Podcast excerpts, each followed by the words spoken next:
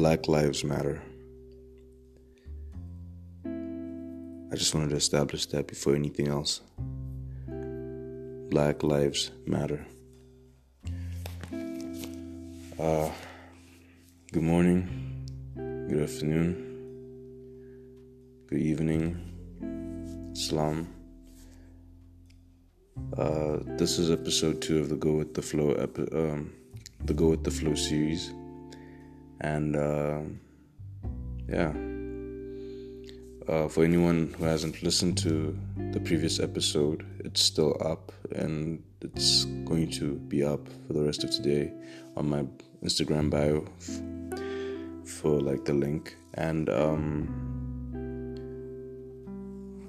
yeah, so obviously the whole world by now has been um,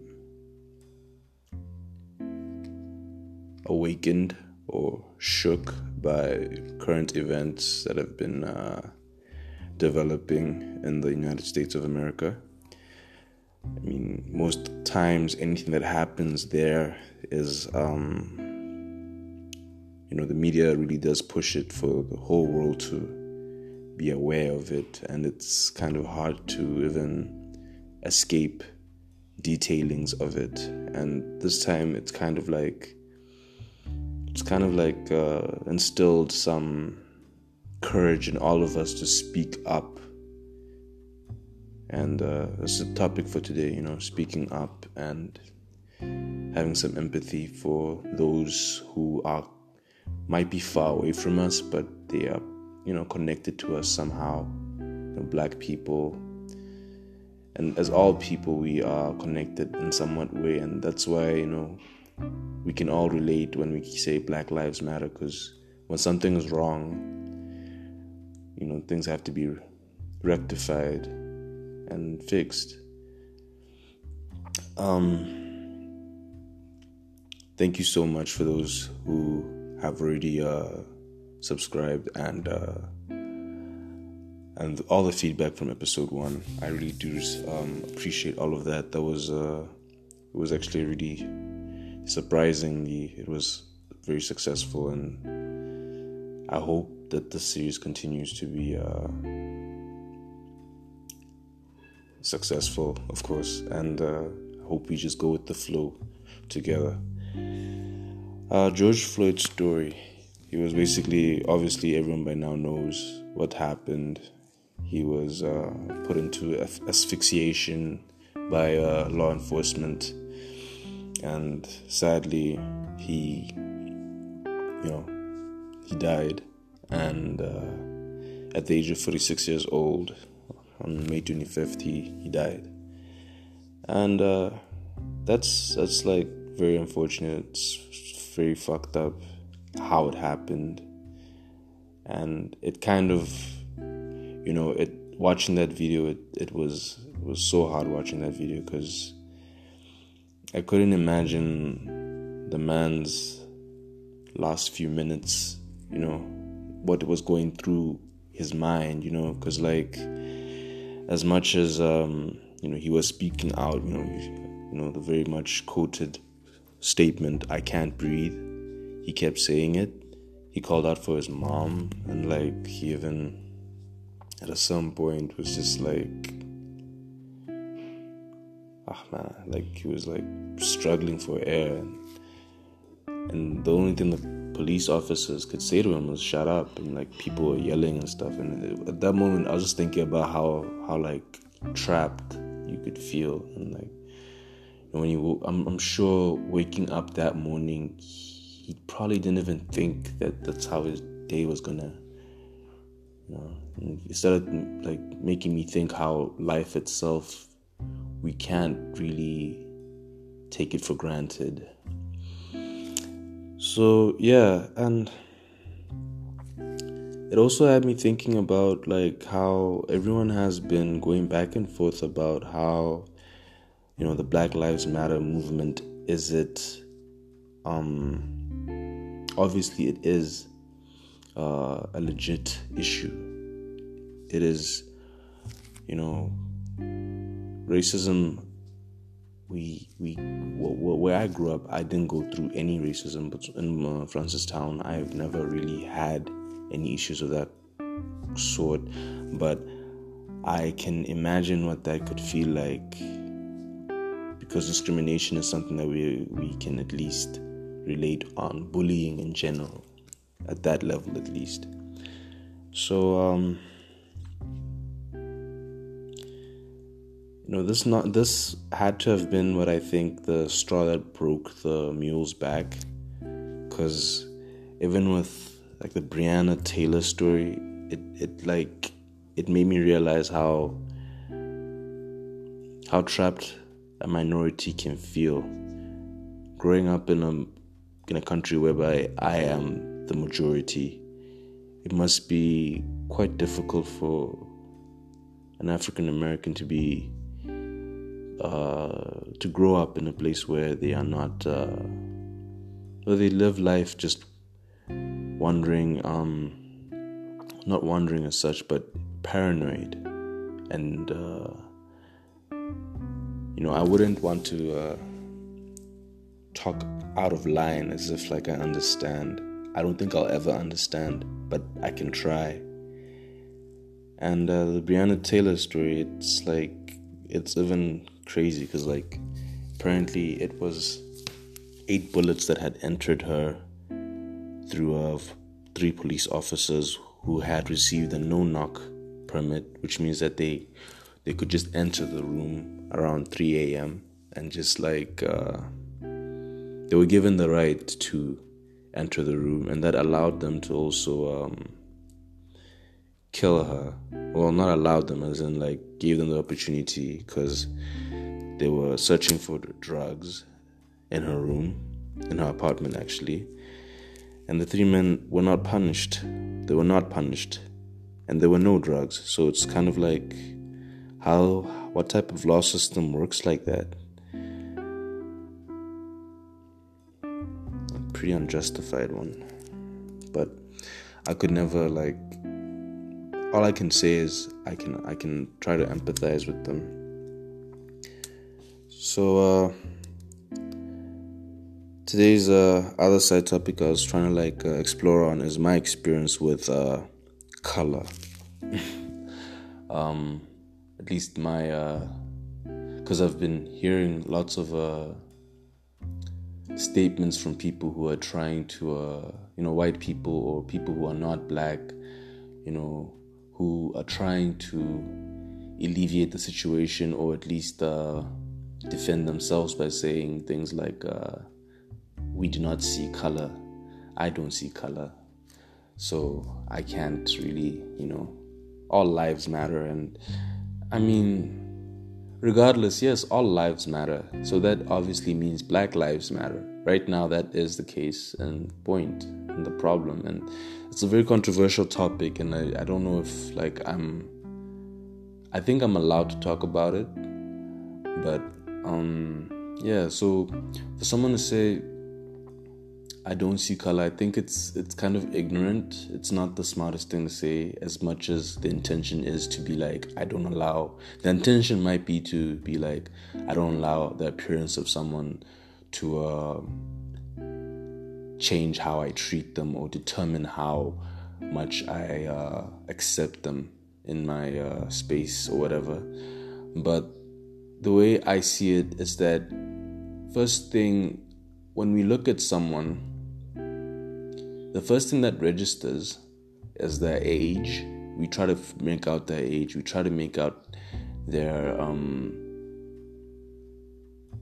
their sex, which is very ob- um, well, not as obvious as you'd think, but you know, we try to make out what gender they are. We try to make out, um, you know, certain characteristics of them and it doesn't really you know and it doesn't really have to be a bad thing. It's just naturally what the mind does. We try to understand as much as we can.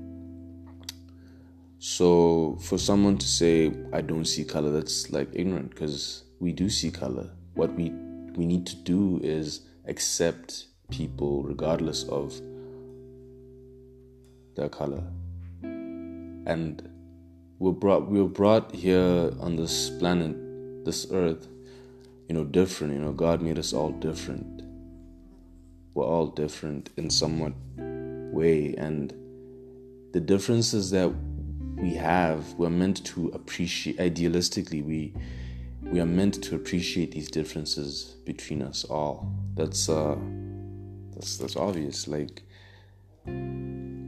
you see somebody who looks different from you, grew up different from you. All you really need to know is just to like understand how they grew up and it gives you a sense of appreciation of your life situation and also theirs as well that's the that's the beauty of appreciation actually so yeah so my experience with not seeing color here's why i know like it's it's rubbish because um as you can see in the picture the cover for today's podcast i grew up with uh, that man that I, i'm embracing there. He is my dad. He's my stepdad. Uh, if you listen to episode one, you know that um, I had mentioned the void that I had growing up because I didn't know my real dad, and that was because um, I knew he wasn't there because there was him in place. Um, my stepdad, who I love regardless of anything else, like he has proven to me what a real man can do for the people he loves. So, um, what I can say with my experience in that is that, you see, um, I was five years old and was I five? Yeah, I think I was five. not five, six. It was my first day of uh, primary school, and uh, we are walking through uh, to to my class. Yes, to my class, and then you see, my dad, my dad's always been so nosy and just extra because, like, he's just he just cares a bit too much. So he walked into the class with me, and then I had to sit down. And so at the time, for me, unbeknownst, like, I didn't register what was you know happening as we walked in there. All I registered was, damn, it's my first day of school, man. I let's let's see what what it is. How does this work? And then you know I'm in that classroom. I sit down with uh, a couple of new classmates. You know, standard one. So you know, there's not really much to think about. Really, I mean, it's just, I'm a kid. I'm, I feel like as kids we didn't really have much anxiety of social interaction and stuff. So I sat down, and this one kid comes up to me and is like, dude, who's that guy? And I'm like, um, it's my dad, bro. what you trying to say, man? well, not exactly in that wording. And um, he's like, why does he look like that? And I'm like, what do you mean? Why does he look like that? And why do you look like this? And at that moment, that was when, like, for the first time ever, it struck me that, hey, he looks different from me. I don't, I think that was like a shift because I literally grew up. I don't even remember the moment when he came into my life, but you know, like in terms of memory of him just appearing you know, after he married my mom or something like that. Let me not like act like. Uh, anyways, it was um that in that moment I kind of started recognizing, and it created, you know, a, like a thought process in me of now thinking about race. That was when it started for me because he's Bengali, by the way. He's Bengali from Bangladesh, born and raised, and he's a brown man, but not like a dark brown. Like you know, he's like you know, if you know Salman Khan or like Shah Rukh Khan, you can Google them. They're very famous Bollywood actors. They're, he's of that skin tone, not too dark, not too you know light light skin tone. Because these things, even you know, for those who are yeah nah so if you didn't know, yeah, they also have different skin tones, Indians. So, um, I mean Asian people, not Indians. Bengalis, Indians, Pakistanis. I'm trying to be as politically correct as possible. I don't want to get lynched. I don't want no smoke. I ain't racist. So, uh, because of that, that's where I realized we do see color. It starts off at a young age, but I think racism it's something of an entire it's an entirely different monster. Now that's when you see color and you discriminate. So for me, I never discriminated my dad or my cousins or anything, but what really made me uncomfortable was the way people would look at him and I. That pairing, that this is an Indian man raising an African melanated overdrive black kid, you know what I mean? I was dark, man. I'm dark. It's like, I'm, dark, man. So, and, um, it made me kind of distant over time because it it really like made me uncomfortable growing up because people would always look at that and they would make it more than it had to be. They would um you know just the staring itself as we'd go shopping. So you know it would it made me uncomfortable. So growing up it caused some distance like I would, I'd walk a bit faster than him or a bit slower just so it didn't look like I was with him. If his friends stopped to say hi to him, I would like just distance myself not to even say hi back. I don't know why I did it because it was such an I was such a kid and was so immature and I think I think uh, if I could go back I would just like smack myself and be like dude that's like it's your dad, bro. Regardless of what he looks like, he is the best man in your life right now. Still is, actually. So, um, we do see color, and you know, we see color so much that it's it um it shouldn't matter but it does at the same time. It matters for us to acknowledge our differences, because if we don't, that's part of the problem. We are trying to have a blind eye towards that. Oh, yeah, that's my friend. That guy, yeah, he's white. He's my friend. But now, if you act like he's not, if you act like he, it creates an indifference within ourselves and uh, it's the same thing as respecting people of different religions. You know what I mean? You tolerate, or let me not say tolerate in this context, but you you appreciate the differences between you, and you respect that, and you don't try and impose any um, of your beliefs onto them. And I feel like with this this can be something like with the rioting and the movement in um, it has started off in Minneapolis and now it's like apparently grown. The movement has um, manifested in different areas of America. I feel like our fellow Botswana can learn from this, like can learn from standing up and treating each other like one of our own. Cause like you know for example, um, a recent development I've seen was uh, this video on YouTube of Lincoln Eberhardt. It was quite race. It was quite xenophobic, not racist. It was towards um, Zimbabweans, and it was it was Zimbabweans, and it was very apathetic. He literally said, um, um, "If Zimbabweans feel they're ill treated, then they can just go, go back to wherever they came from."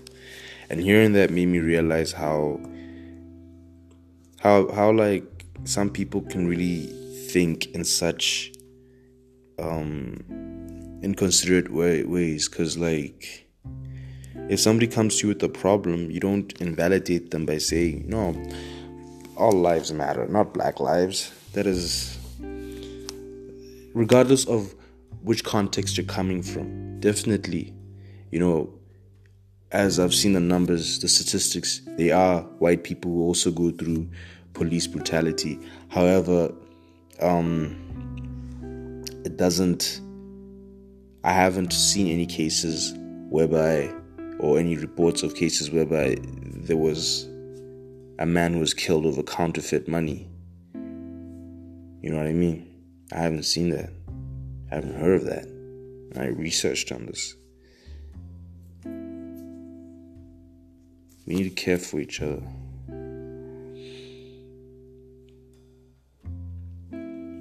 And just like that, I think uh, I'm done.